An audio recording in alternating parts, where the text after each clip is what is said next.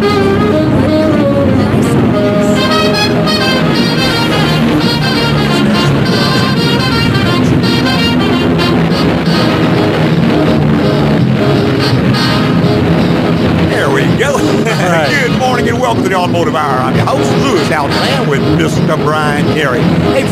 try to answer any automotive questions you might have. Why don't you go give us a call? It's 291-6901. and you put a 225 in front of that, you can reach us from anywhere inside the continental United States this morning. And should you happen to know the world code, you can reach us from anywhere in the world, actually. That's right. I believe that's 01 for the United States. Okay. but I wouldn't swear. You guys, I guess you could Google that. There you go.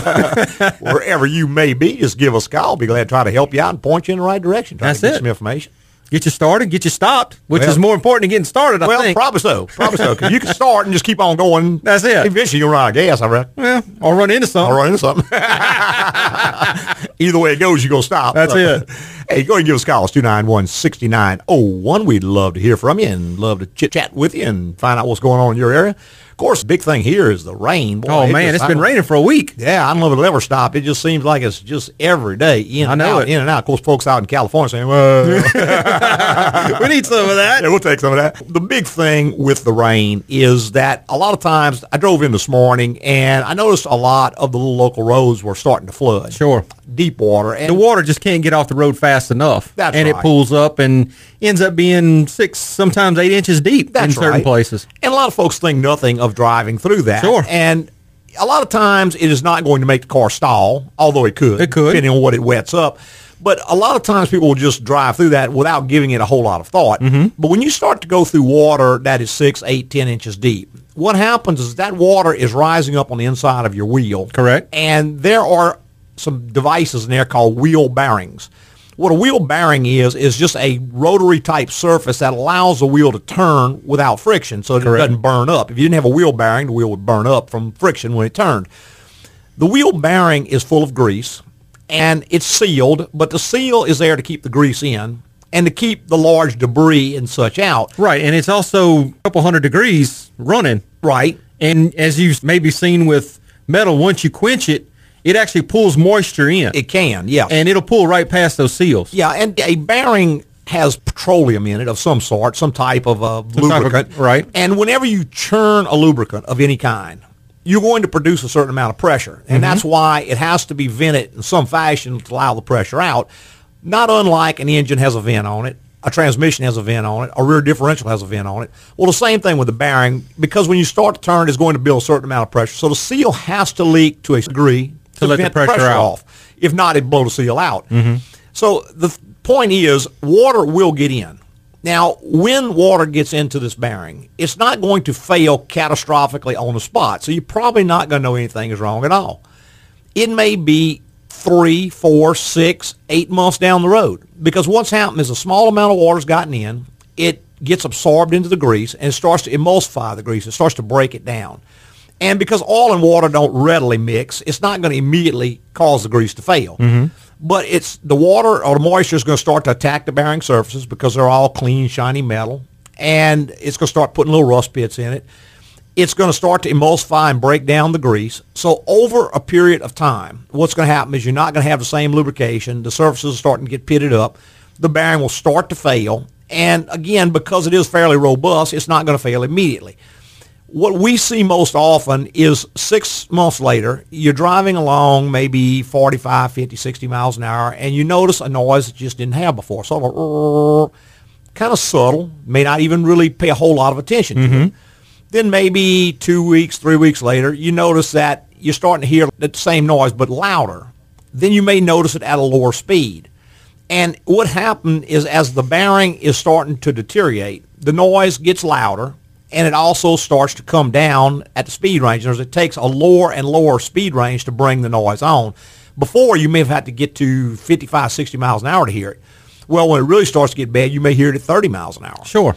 And if it's left untreated, what's going to happen is that that bearing is going to generate a tremendous amount of heat because it's not being lubricated properly, so friction starts to come in. And I have seen instances where the bearing will actually weld itself together and weld itself to the spindle or the drive axle or the hub and just have a catastrophic failure. Worst case scenario, the wheel can fall off of the car. Sure. So it can actually get very dangerous. You can also get a lot of vibration from this, though not always. Right. Uh, Most of the time, it, it's a noise you're going to hear. most time you go pick up the noise before you pick up the vibration. Right. So just something to look out for. We're going to go to our phone lines. We've got Clark on line. Good morning, Clark. Good morning. Yes, How sir. y'all doing? Doing morning. wonderful, sir. I just replaced the battery on my son's car a couple of months ago, and I had to go pick him up a couple of days ago in the rain. Okay. The car was totally dead, Uh huh. and with the traffic being like it was at rush hour, it took me an hour to get home. And I stopped by one of the parts stores, and they had them check the battery and the alternator, Yes, sir. And it shows up good. The car started fine Yes, the last two days. Mhm. So he said he didn't have, you know, he didn't leave anything on. So I'm trying to figure out what to troubleshoot because I don't. want Clark, to I'm going to tell you, we see this kind of thing a lot, and a lot of times what happens, a battery just goes dead. It just dies because the battery was bad, it was old, or whatever. They all die in different ways. Right, but mm-hmm. sometimes, sometimes something caused it to die. Now, like you just hit on, one thing is an alternator. If the alternator is not putting out enough, you're going to start to lose you know, mm-hmm. voltage in the battery. Eventually, it'll die. Another thing is what they call a parasitic draw. Now, that is very, very difficult to find sometimes because sometimes it's intermittent. And it's one common thing would be obviously the light left on in the glove box. Okay, that's pretty easy to understand. But a lot of times it's something that you can't really pick up on. Like I've seen a door lock switch not Uh-huh. make up sometime, and what it's doing, it thinks the door is being opened, so it starts waking up all the computers, and maybe it doesn't do it all the time. I But got you. You can have something like that when all those computers power up. You're going to mm-hmm. probably have a half amp draw, and it doesn't take long for it to kill a battery. We had a Ford not long ago, and Lay had put three batteries in it over the course of about two years, and that's how subtle it was. But occasionally, what would happen is that the door jamb switch was not completely bad, but it was getting bad. And let's say somebody would walk by the car, maybe a truck would pass on the road, and it would shake the door just enough. It would actuate that switch, which would actuate the internal, because when you open the door, all the stuff comes on. It would wake all those computers up, and when it did, it would start to discharge the battery. And if that happened two or three times a night, you may have a dead battery. Now, if it didn't happen, you probably just had a little bit weaker battery than normal. So when you cranked it up, the alternator brought it back up. But again, you're starting to deep cycle that battery, which shortens the life. That's why the first battery would die. Mm-hmm. But something like that is what I would suspect. What I would try first, in fact, if you go on my website and just search the word parasitic, you're going to find an article on how to check for that and all. You can take and remove one of the battery terminals and connect a milliamp meter between it and the battery post. And you ought to have five hundredths of an amp or less. And when you first do it, you may be pulling a lot more. You just got to let it sit and wait because the computers have to go to sleep. That can take up to a half hour, sometimes an hour, depending on what kind of car it is. So when you first check it, you may see like a one tenth of an amp draw. Let it sit for about a half hour. Go back, it'll drop down to five hundredths of an amp. It's best if you can disconnect that battery without disconnecting the battery. Yeah. Now, I'm, I'm going to go into that a little deeper here. We've got a battery saver that plugs into the OBD connector underneath the dashboard and keeps the mm-hmm. keeps the system alive while we disconnect the battery and change batteries. If you had something like that, when you disconnect the battery, if you had a problem and disconnect the battery, it may not show back up. That's right. But if you can get, disconnect the battery while the problem is there without losing power to the rest of the system, then you can start checking. Yeah, see, when you disconnect the battery, all the computers go to sleep. Right. Well, they go. So if one was hung and it was an intermittent thing, and you could have caught it then, but when you just take the battery to hook your test instrument, it all it reset everything. Right. Then you lost it. So like Brian's saying, if you can jump across it to preserve power, hook up your instrument, then disconnect that power where it's all flowing through your amp meter, then you can actually measure it. Kind of difficult for a do-it-yourselfer. It can be done if you're persistent and you're pretty handy, but that's the way you're going to have to go about finding it. Once you find that you do have a draw, you can start removing the fuses one at a time until the draw goes away. And when you do, then you at least know what circuit it's on. You just have to see what things are on that circuit and start checking each one. But I've seen weird stuff like Oh, a, yeah. a Seat heater? yeah, seat heater or a Right. seat control module. And if it's always doing it, it's pretty easy to find. Sure. But if it's intermittent, sometimes it's kind of difficult. So how do you keep the power on the battery if you, disconnect the battery? You just have you to jump it? across it with another battery. We've got a special device that plugs into the OBD2 connector and does it for Oh. us. But if you got like an extra battery, you could do it with a set of jumper cables. You just have to be kind of careful. You don't want to make a spark. But you just have Mm-hmm. to keep power on the system while you're disconnecting it. Another way, I guess you could actually put a jumper wire across the terminal and the battery, disconnect it while that's still connected, hook up your gauge, and then disconnect that jumper wire. As long as you keep power on the system while you're doing it, it's going to make it easier for you. I got you. All righty? Yeah, yeah. You want to keep the. What you're basically doing is you're looking for a fault somewhere. That's right. You're, where- you're looking for a draw on the system, and like Brian said, if you disconnect the battery, the fault may go away, and it may not occur again for several days. So, So if I check the alternator, as long as the alternator's putting out close to 14 volts or well, no, not really, because that's only voltage. So you have to consider amperage also. Now, I mm-hmm. tell you, we're up against a break right now. If you could hold on, we'll be back and talk to you a little more about it. Okay. Okay, we're going to take a quick little break. right back with you. to Motor West. Hi, folks. Louis Altazan here from AGCO Automotive. Our team is celebrating 40 years in business, and we're getting congratulatory calls from all kinds of characters, and I do mean characters. Zoinks! You know, Louis, me and Scoob will never forget the time that you fixed the alignment on the mystery machine. Forty years is really far out, man. Louis, there's a lot of lily-livered varmints out in the automotive world, but not you. You're the best north, south, east, and west of the Pecos. Hats off to 40 years, partner. Oh, 40 years is almost higher than I can count. My only complaint is that you don't give away free donuts. donuts. Well, it seems like high quality automotive care in this day and age is still appreciated. I just can't believe all these characters really called. Oh well, they always say I am quite an animated guy. AGCO. After 40 years, it's still the place to go.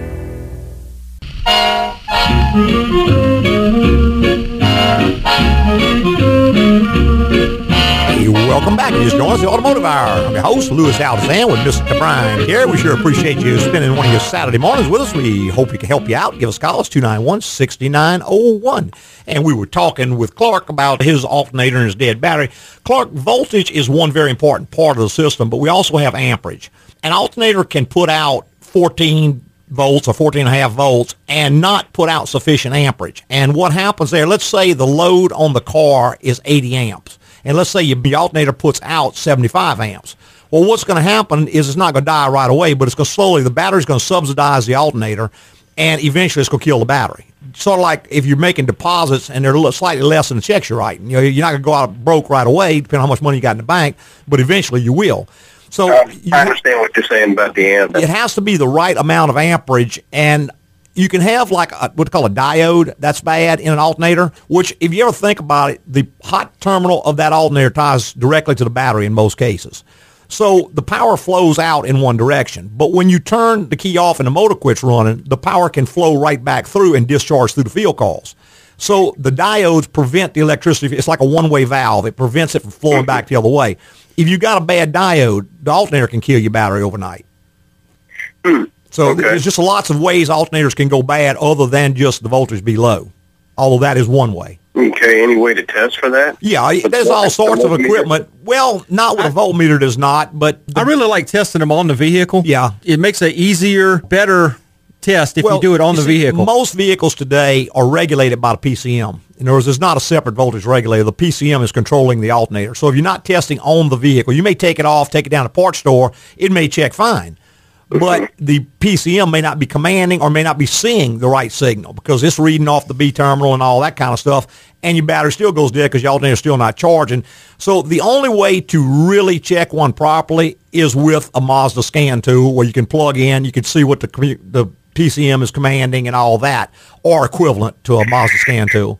But uh, most of your better shops are going to have the factory scan tools, and they can go in, they can actually see what the PCM's command and they can see what is, they can override the command to see what the maximum output is on the alternator, all those sorts of things. But without some type of way to bidirectionally communicate with the PCM, you really can't hardly check it properly. I got you. And one of these uh, little tools that you can buy that checks the codes and all that? No, that, that, that will not be able to communicate with that. Who can't even get into that part of the system. I got you. I mean, you could pick up a catastrophic failure with a parts store alternator. You know, if it just quits charging, yeah, it's going to find that. Or let's say it's got a bad diode, it'll probably find that. But it's, there's also subtle ways it can go bad that it can't find. Because I know we get a lot of times people say, "Oh, I've had my alternator checked, I've had this checked, I've had that checked." We check, uh, check, and hey, it's bad. Well, why didn't they catch it? Well, because they don't have the instrumentation or training to do it. I got you. 'Cause right. you don't know you don't know what the operating conditions are. That's time. right, exactly right. I got you. Okay. All right. All right. Appreciate it. All right, Thank th- y'all. All right, all All right. Thanks for calling, man. Bye bye. Yep. All right, we're going right back to our phone lines with Patrick. Good morning, Patrick. Hey, good morning, guys. How are you this morning? Um, fantastic. I'm glad the rain's kind of breaking up I'll a little bit. you. Tired of the wet weather. Mm-hmm. Hey, I got a couple of questions. I don't know the rules here. I don't know if it's one question. No, per no, go call. ahead. Okay, so I'm driving a 2005 Dodge Magnum RT. Okay. Love the car. Mhm. Fantastic car. Some of the things that's happening here lately that I got kind of a question about is when I adjust the steering wheel, telescopic out, things Yes, like that. Mhm. Sometimes that ABS, I'm not, I'm not ABS, but the uh, airbags, yeah, Mhm. the ABS light comes Well, on. SIR light, probably. Right, so I can adjust it and it will go on. Yes, sir. Okay. Mhm. Pretty Uh, so common I on don't know if Dodges. the, I don't know if the Hornets is short in there, and there's a there's a short in the line. That's what I would. It assume is, the and most of the time, Patrick, is going to be, there's a part in the steering column called a clock spring. And the reason they call it a clock spring is because it's wound, it's like a wire that's wound one way and then wound back the other way like a clock spring. When you turn the steering wheel, it feeds out in one direction, and when you turn it the other way, it feeds back the other way. What it does is it electrically allows the steering wheel to be connected to the rest of the car and still turn. through a wire instead of a through contact. a wire instead of a contact like Right. a horn uses like a slide contact. But airbags are far more critical. They can't rely on a slide, so they've got a clock spring. Most of the time on a Dodge, either the clock spring itself has failed or there's a little connector on the back, I think they call it a squib, and sometimes that will fail. And movement in a certain direction may bring it on, and you move it another way, it may make contact temporarily. Eventually, it'll probably fail completely, and the airbag light will pop on. Right. Kind of bad in a way because if you had a collision, your airbag may work and it may not work, depending on what happens. If you hit that steering column and the airbag doesn't deploy, now's the time to get it looked at Yeah. because it's happening intermittently. So you know you've got a problem. And Mm-hmm. like Louis was saying, it's going to fail shortly because that is constantly turning. I Right. mean, every time you turn the wheel, you turn that that clock spring turns. Mm-hmm. Those wires just wind and unwind, and with any wire, you move it enough, and it's going to break. eventually it fails. Right. But it will store a code in the airbag control module, and you can go in with a Chrysler scan tool, pull that code out, and that will tell that'll confirm what you got. Then you just remove it, take a ohm meter, and ohm test it for an open or a short, and move it around. You create the problem, and it's not too too big of a deal. You do have to take the airbag out, so you have to disarm the system to replace it because you could deploy it if you weren't careful. But not a huge huge deal. I mean, probably a few hundred dollars. What? All right. Second question. 130,000 miles on the same vehicle, Mhm. and apparently I have a antifreeze leak. Okay, But cool. I don't know where it's at. It's not showing up anywhere. But I do have to top it off, say every couple of months. Yeah, What engine's in that car? It's a uh, Hemi. The yeah, Hemi five engine. seven. Okay. I tell you what, I have seen a couple of times is heater core failures on those cars. They seem to have a fair amount of problem without around 100,000 miles. And what happens when the heater core leaks is that it drips into the same pan as the air conditioner. So it doesn't drip in the car. And when the air conditioner runs, the water from the air conditioner just dilutes it and washes it out and it drips underneath the car. And being diluted with fresh water, it may not even leave a spot because it's probably not leaking a huge amount. But that would be one possibility. Of course, another is it could be something like the water pump is starting to leak and the fan on the front of the motor is blowing it back against the engine block, which is hot and it's evaporating, so it never hits the ground. I've seen the thermostat housings leak on those a lot too. That can do it as well. they'll, they'll leak right at the base and Well, it'll run wouldn't on you- top of the wouldn't engine. You smell that? maybe, maybe, Maybe. not. Depends how small the leak is. How much coolant are you had to add to the reservoir bottle? Probably a cup every, I don't know, a month or so. Yeah, that's, that's pretty much of small leak leak at all. And under the hood, you got to remember you got that big fan blowing. That's blowing that smell away. If you were standing right over it while it was leaking, you might be able to pick something up. But again, a worse leak, you'd probably smell it Yeah, pretty right. well. But you may not ever smell that. It's a fairly small leak. Now, another thing that we can do at the shop is we could put a pressure test on it and probably locate it. Beyond that, I can add dye to the system and then wait and then come back with a black light and I can find wherever it comes from. It'll, Right. it'll leave a dye trail.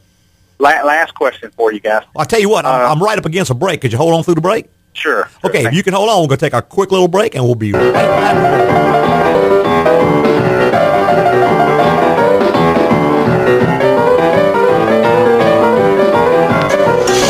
Hi, it's Louis Altazan from Agco Automotive. It's our 40 year anniversary and the phone's been ringing off the hook with congrats from far and wide. Good day and congratulations from Buckingham Palace. Next time you're in London, Louis, you must stop by for tea. I'm restoring an old Aston Martin and have some questions about the timing adjustments. Hope to see you soon. Louis, it's your nanny. I'm just kidding. I wanted to call and tell you how proud I am of you. Forty years is nothing to sneeze at. Ho, ho, ho! Louis, fixing cars right the first time for over 40 years. You've been a very good boy. I think I have something special for you this year. Keep up the good work. See, calls from far and wide. I guess 40 years of high quality work really means a lot to people and keeps me on the nice list. Now I can't wait for Christmas. Agco. After 40 years, it's still the place to go. Loud noise of the river I don't mind it cause the man with the whiskers has a lot behind it, but I can't keep Louis punching with Altazan with the Mr. victory crew Brian when you're Carey. making me Hey, three tools to try to answer any automotive questions you might have. Why don't you give us a call? It's 291-6901. We'd absolutely love to hear from you. Always enjoy chit-chatting with people and answering questions for them. Sure. And we're going back to our phone lines with Patrick. And Patrick, you had a third question. What is it? Uh, also, 130,000 miles, same vehicle. Uh-huh. I have not changed the transmission fluid. I bought this car used, and I don't know if they changed it at 90,000 mile interval that they recommend. yeah. yeah. But uh, so is that something I even should fool with? Oh, I've yeah. heard different rumors that hey, you know, if you haven't changed it by now, don't do it. Yeah, I'm glad you if it's a brought that up because that's a persistent old Hey, I'm a hang up and rumor. Thank you. So much. Okay, thanks, man. That's a very persistent old rumor that has absolutely no foundation in fact, and that is Sure. if you haven't serviced your transmission in say 100, 150, 200,000 miles, don't service it. Right. It might go bad. Well, if you don't service it, it might go bad. Well, sure. It's not the service that's going to make it go bad. It's the 200,000 miles without a service that made it go bad. Exactly right. That makes about as much sense. Well, I hadn't taken a bath for six months, so I'm So never going to yeah, again. exactly. Makes no sense at all. A proper service can never, ever, ever hurt your transmission. And the key word is a proper service. Right. Not taking it down to the garage and having Right. do a flush on it. That's right. You don't want to flush, and you don't want somebody not knowing what they're doing, putting the wrong fluid in it, or knocking a wire off of a solenoid, or, or like wrong that. filter, wrong filter, wrong anything like gasket. I mean, we could go on and on about the wrong things you can do Right. to service a transmission. And where that wise tale probably comes from is at some point somebody brought their car in without a problem. Somebody did an improper service and they had a problem. Mm-hmm. Or perhaps the transmission was going to go out anyway. They had a service and thereafter it went out.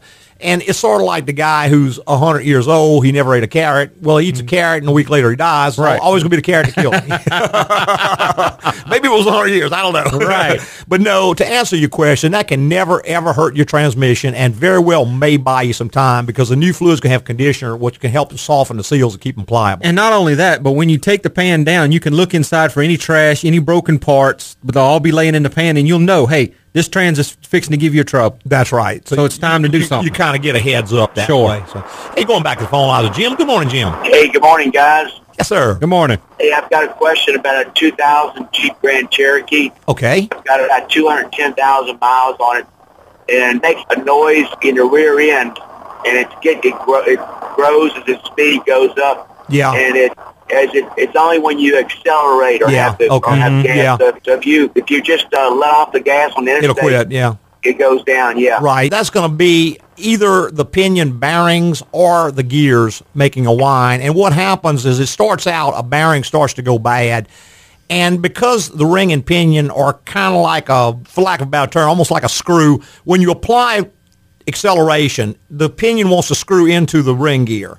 And so it loads that bad bearing and that noise comes in. When you let off, it winds back out kind of unscrews. So it just increases the clearance on it and also increases the load on the bearing so the noise goes away or gets much quieter or changes. So you kind of gave it away with the XL decel. If you catch that immediately, a lot of times you can get by just replacing the bearings in the rear end. If it's gone on for any period of time, you're most likely going to end up with a gear set. Because as soon as those gears throw out a mesh, it starts to chew them up real fast. Yeah, it's in my son's car, so you can guess how. Oh long yeah. well, you're probably going to end up with a full Right. rebuild, and you, you can end up probably with gears and bearings and all that, which is a fairly significant chunk of change.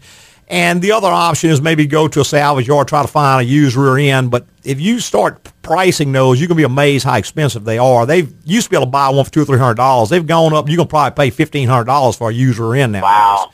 They, they have gotten real expensive. You're not going to be much more than that in getting that one rebuilt. Probably about the same thing to have yours rebuilt. And that way, at least you got new parts in it. You know it's been done right. Right. So I would probably suggest having someone look at that and rebuild that rear end.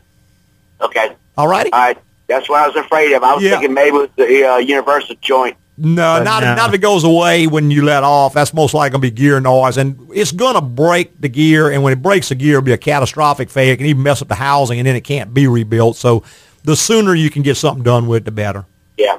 All okay. right. Appreciate it, guys. Okay, Thanks. Jim. Thanks, man. Bye bye.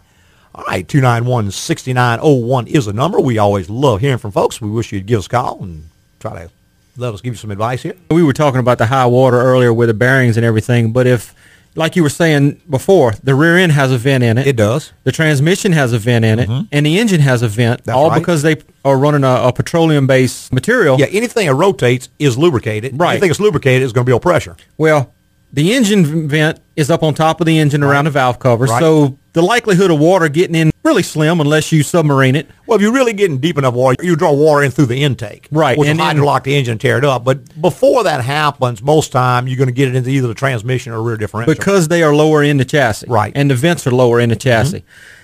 I've seen a lot of rear ends go out from water intrusion. That's right. They'll get the water will get into the vent, and emulsify the grease, Right. and then it starts eating the bearings up, just like it does a wheel bearing on the front of the vehicle. That's right. Or a wheel bearing on the rear of the vehicle. Or- Same thing. So yeah, anytime you drive through high water, you are definitely taking a risk. Sure. I had a fella tell me one time we tore his transmission down and it actually had some rust on the gears. Uh-huh. Catastrophic failure, transmission completely out. And he says, "Well, I thought those were seals." "Well, it's not a submarine. it's water resistant." Sure. but especially uh, some of your cars, like your little Hondas, the vent is right on the top of the case. And what happens is that when you're running through water, let's say bumper height water, Okay. the bumper is pushing this water in like a wake. Sure. And it's going down under the bumper and it's kind of flowing back up. The, in other words, the wake actually rises back up and washes over the top of that transmission. Correct. And it's got a little cap on top of that vent tube, which many, many times is missing. A little rubber hose like those Uh-huh. get knocked off, they fall off, they, They break rot, off they break, break off. and it's there to try to help protect. It can't stop water from getting in. If you put it underwater, it's getting in. Sure. But it will keep some splash off. But if that little hose is missing, or the cap's off. or the cap is off, or whatever, you're probably going to buy a transmission. Sure, because the clutches in that transmission they have a water-based Right, glue, glue. That glues the material to the clutch disk Mm-hmm. And when water gets in there, it breaks that glue down. The clutch disc goes away, and that's it. Trans is done. Right. You can never flush water out of a transmission. Once water gets into an automatic transmission, it's just a matter of time. And it's Right. usually not a matter of a lot of time because what happens, like I said, all the clutches are running in oil constantly. So if they used a petroleum-based glue, then The oil would dissolve and go away. So they have to use a water-based glue, and they're not expecting water to ever be in this transmission. Right. So the clutch is a, I guess, a fibrous material that has a high friction content. It's bonded to a piece of steel, which connects to another piece of steel, and that squeezes together. That's what gives you your drive and all Mm-hmm. that stuff. But if water gets on those clutches, you can take a bunch of automatic transmission clutches, throw them in a pan of water, come back a day or two later, and there will be no clutch material there at all. Right. It will just completely dissolve and fall to the bottom of the pan because it's like I said, it's a water soluble glue. So once the water gets in, it's failing. Eh, That's it. It's done. You're not going to be able to. I mean, if you immediately drained it and filled it, you might get by, but Maybe. yeah, you drive it home or drive it to a shop, and it's probably going to be done. Right. That water is going to flow just like the oil in that transmission It's does. gonna circulate through every part. every part. And once it gets soaked into those clutches, then that's There's pretty getting much the end out. of it. If it stays in a longer period of time, then it starts to attack the bearings, it attacks Mm-hmm. the solenoids, it will attack the gears and all that, and you'll actually start getting rust inside the case. Right. I remember we had one Josh took apart, Mm-hmm. and uh, everything inside it was rusted. Yeah, if that happens, now you may be into a non-rebuildable transmission. Sure, you're into a new one now. Yeah, Or a reman. factory reman, You're maybe. right. You can just get to a point where it's never, you know, not economically feasible to repair. Uh-huh. because if you have to start, generally when you rebuild a transmission, you go in and you change all the parts that wear, but you reuse the gears and the case and the drums and the planetaries and all that. Mhm. You just change the wearing parts. But if you have to start adding planetaries to that, well, a planetary assembly might be five hundred dollars, and there might be two or three of them in there. Right. So you You add another fifteen hundred bucks on top of an already expensive job, or let's say the case is broken. Well, you may add a thousand dollars for a new case, or say you got a gear, second gear, third gear. The gears themselves are bad Mhm. or rusted. Well, those things can be incredibly expensive, five six hundred bucks a piece. So it doesn't take a whole lot of rust to do a whole lot of expensive damage. Oh, most So it just becomes not economically feasible to repair the unit anymore. Now you either end up going and find a used unit and try to do something with it. Depending on how old the vehicle right. is. And if the car is old and the transmission is an old type, then everyone you're going to find, you're It's just gonna be in that shape. Yeah, same kind Right. of conditions. Going to have a lot, lot of miles on it. Had a fella come in not long ago that had a little Ford Ranger pickup. I think it was like a 90 model. Mm-hmm. And he didn't want to spend the money for a rebuilt transmission, so he starts looking around for used. And he says, "Well, there aren't any." I said, "Well, no. You got to remember, man, that thing is what 15 years old, right? All and that transmission hadn't been built in 15 years that was the last year of it on this particular type of transmission. So anyone you find is going to be 15 years old, and it's probably going to have 150, 200, 300,000 miles on it. Sure. And it may have been sitting in a junkyard, may have been sitting in a car with no hood. It may have rained in it. Who knows what? So if you've got a fairly, let's say you got a 2008 model car, 2009 model car, well, that transmission is five or six years old, and maybe to use it for a few more years, you could probably find a used transmission in pretty good shape. Sure. You may find one with 30, 40,000 miles on it sometime. Maybe better than what you, definitely better than what you had. Yeah, you got 150 on yours. You find one with 30. Hey, you good. Oh, yeah.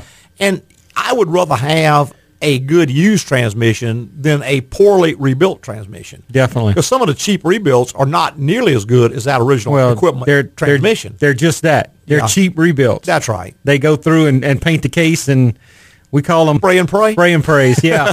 Spray paint it and they, pray they, did come they, back. They take them out and clean the case off and sell them as rebuild. There you go. So, and that's all we got to say about that. hey, we're going to take one last quick little break. Be right back with more in the Automotive Hour.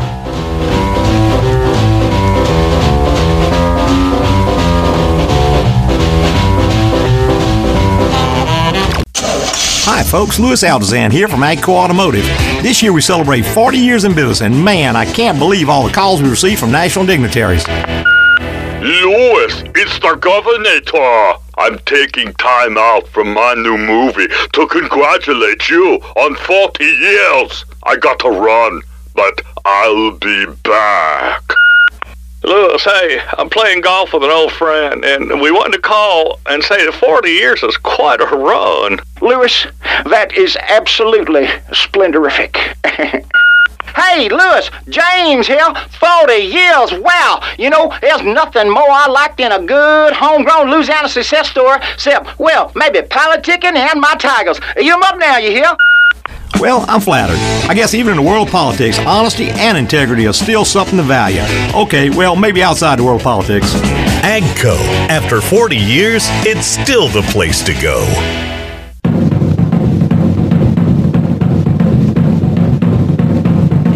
Welcome back to the final segment of the Automotive Hour. I'm your host, Louis Altazan, president of AGCO Automotive. Got our lead tech, Mr. Brian Terry, right here in co-pilot seat. Hey, tweet to us. We'll try to answer any automotive questions you might have. Why don't you give us a call? It's 291-6901. Still got a few minutes left. Get you a live answer. And should you happen to miss that little opportunity you have today, or maybe think of something during the week, or maybe even next week at midnight, you can always visit our website and get your questions answered that way. The address is agcoauto.com. That is A-G-C-O-A-U-T-O dot com. There is a contact bar on each and every page. Just click the button, fill out the form, and couldn't be any easier unless you want Louis to come to your house and fix your car in the driveway. That's right. That probably won't happen. I don't see that happening. I don't even fix my own anymore. There you go. I got a whole shop I got a whole crew, yeah. to do that for me. So. Yeah, just give us an email and we'll be glad to get an answer right on back to you. Sometimes on a weekend it may take 24 hours or so, Right. but generally during the week I'm sitting very near a computer. You normally get an answer back real quick. Now, after about 8 o'clock or before Then- 5 o'clock in the morning, That's right. I get up at 5 in the morning, go to bed 8 at night, so That's it. There won't be any answers coming from that, right. that time. Just one of them old school kind of guys. yeah, we were talking to a gentleman earlier about his coolant leak, Uh-huh. and what happens very, very, very often we see is a car comes in and the cooling system is so incredibly corroded that it almost totals the car out. Sure. It's just almost non-repairable. And the way it got to this state is they had a coolant leak. And what people do is the worst possible thing you could do.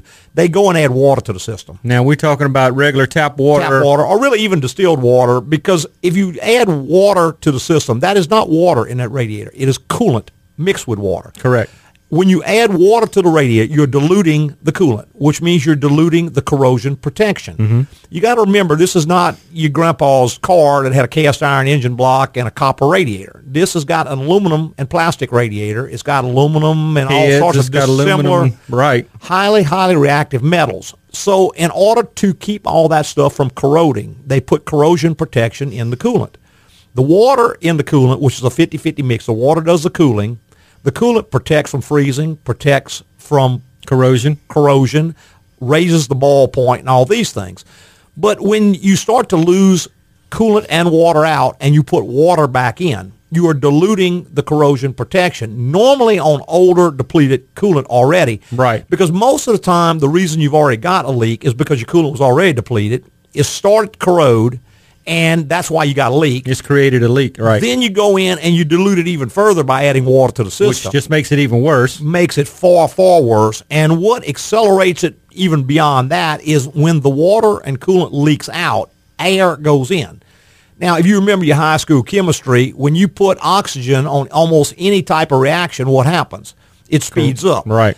And when a cooling system is corroding, if it's a piece of iron, what's happening is that the iron is combining with the oxygen in the water and it's forming a ferrous oxide.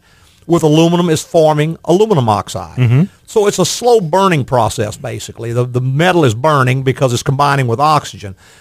More oxygen in the system vastly accelerates it. Sort of like a cutting torch. You can burn the acetylene and it puts out a little flame about 600 degrees. You add oxygen to it and it jumps to 2,000 degrees. Sure. And it burns much, much hotter because oxygen accelerates the process. Now, what really adds to this is aluminum oxide is an abrasive. For instance, if you go down to the hardware store and grab a piece of sandpaper off the shelf Flip and look on the back and it says either silicon oxide or aluminum oxide, that is an abrasive. When you start to get the aluminum oxide generating inside your cooling system, you got an abrasive going around. You've got all these little thin coils in here, heat exchangers, called mm-hmm. a radiator or heater core. Some of them are serpentine style, which means it's one big tube that calls back and forth, back and forth. Well, every time that coolant goes around that curve with an abrasive in it, it starts It to wear through it. Right. And you wouldn't think that water and abrasive would eat through aluminum, but believe me, They it do. will, and it will very, very, very quickly. There was a Ford product a while back where when they designed the cooling system, they had the flow rate a little too high in the coolant. I remember that. And it would go through a heater core in less than a year. It would just wear a hole through the heater core, even with the right coolant and no abrasive. Right. They actually on. had a restrictor you put in the heater line to slow the, the flow down. Special hose with a restrictor that would slow the flow down, solve the problem. Of course, somebody would come along. Well, I'm going to change these hoses. Right. Go to the parts store, buy a piece of bulk hose, Put it on there, take the re- restrictor out. No and- restrictor starts eating heater cores up again. Right. So the point is, when you have a coolant leak, if you can't immediately get to it, the first thing you need to do is buy a coolant for your car. And be aware that there's probably 20 or 30 different types of coolant on the market, and most are not compatible one with another. Correct. For instance, if you got a General Motors car built from 96 up, it takes Dexcool, which is an orange-based coolant. Uh-huh. If you got a Chrysler, it takes an orange coolant, long life coolant. If you got a Ford, it could have green, it could, Could have, have yellow, yellow. or it could have orange. And Right. that orange is not the same as, As the the- Dexcool orange. It's just Exactly. the same color, but it's a different chemical makeup. The orange is an HOAT coolant or, or OAT coolant, Mm-hmm. organic acid technology. The green is a phosphate silicate type coolant. So you can't mix the different coolants. Right. They're not compatible. They're not mix. compatible in the corrosion protection. The, they're all ethylene glycol or propylene glycol, so the Mm-hmm. freeze side is the same, but the corrosion side is totally, totally different. And if you start mixing them, you can end up with all kinds of problems. Generally, one of the first things you're going to see is you can start eating water pumps up. Mm-hmm. We get General Motors cars in all the time, and the guy says, "Well, my water pump went out, and I changed it, and then it went out again, and I changed it. What's why do these water pumps keep going out?" And there's a number of reasons water pumps can go out, but you look, he's got green coolant in it. So Got the wrong you coolant. got yeah, you got silicates in this coolant which are eating up that ceramic seal in that pump. It was designed for an HOAT coolant, Mm-hmm. and if you put the wrong coolant, it's going to cause that and cause Right. other things. So this is just the weakest link that keeps going out. that's out. right. The point is when you have a leak, if you can't fix it immediately, get some pre-mixed coolant of the right type and add that. Now, if you can't find pre-mix, what you're going to need to do is mix it yourself. Sure. And what you want to do is mix that coolant outside of the car. Do not dump the coolant in and dump some water in and expect it to mix. It's not going to mix an engine block in many cases. And then the heavier coolant settles to the bottom of the block and the water goes around top. So you got corrosion on top of the engine. You got overheating in the bottom of the engine. So what you want to do is take a container, mix it exactly 50-50, agitate it real well, and then pour it into the engine. Right. That's if you got to concentrate. If you can find coolant Oh, that's pre-mixed, pre-mixed. it's much easier. Sure. The last thing with that is you don't want to put city water into your car. Right. You Because want, you want a distilled water. a distilled water. Because city water has chlorine, it's got fluorides, it's got all kinds of silicates and chemicals and different things. It may have minerals in it. It's Mhm. got a lot of stuff in that's not good for your cooling system. So when you buy a pre-mixed coolant, it's going to come with distilled water. Right. So you get that advantage that you don't have to actually worry about that. But if you're going to mix your own from concentrate, you need to get distilled water. Right. What I like to do is buy a, a gallon jug of distilled water and maybe drink half of it. There you go. You just got to get rid of half of it. That's then right. you can mix half of your coolant in that jug. Same jug. Label it. What it is, what the concentrate is. Mm-hmm. That way, anybody that walks by and looks at it knows what's in that jug. Well, they know it's not orange Kool-Aid. Exactly. and then you can add that to your. That's right. You'll have something to top it off. And better yet, just go get the problem diagnosed or diagnose it and repair it. Because even if you are adding the right coolant in the right amount, You you're still got air. You're still drawing air into that That's system right. as it's running down because it will draw from the reservoir to the surge tank until that runs down. Then it to start drawing air into the system. And if you get an air pocket between the radiator and the surge tank, sometimes it won't draw out of the surge Right. tank. Some- It'll just keep going down in the radiator. Well, with the old reservoir system, that was a real problem because it operated on a siphon process. Of course, with a surge tank, it's a flowing system, so it tends to push the air out a little better. But on those old systems where you operate on a siphon, what Right. would happen is once you broke that siphon, your radiator could go ahead and get completely empty, and a surge tank would stay wherever it was at. Sure. So you're looking at that and you think, well, why is my car over Well, here? it was called a surge tank then. It was called a recovery jug. That's right, or a reservoir. Reservoir. But A surge tank is basically a flow type system. system. It's Correct. into the system. It's pressurized also, so coolant flows through it. So what it does is it generally will start to push any air out. So it's kind of a self-bleeding system, Uh-huh. which is much much better Oh, than than what we had just a few years ago. Yeah. And if you ever noticed any of the older cars, I say older, mid '90s, a lot of them had like little bleeder screws. Right, because the radiator top was lower than the engine Right, block. and it didn't self-bleed. It would self bleed. So you actually had to bleed the air out of the engine block so you could get it all out because And that's where it would hang at. Some of your current models still have like your Skies and your uh, some of your mid-engine cars and your rear-engine cars Mhm. because the radiators right. in the front of the car, your little MR2 Toyota maybe the same way. You got to bleed that air out because such a long distance that it's not going to bleed itself. Exactly. So there you go. That's all everything you need to know. Any more information you want on coolant, just go ahead and search the word coolant on my website. Number of detailed topics on that, and that'll help you out and point you in the right direction. Keep from making a big old mistake. There you go. a whole whole lot of money. We want to tell everybody how much we appreciate them listening this morning and every Saturday morning for the Automotive Hour. I'd like to thank all our podcasters for listening this week and every week. And go to your favorite broadcast service. And if there's a place for a written rating, give us a written rating. That's right.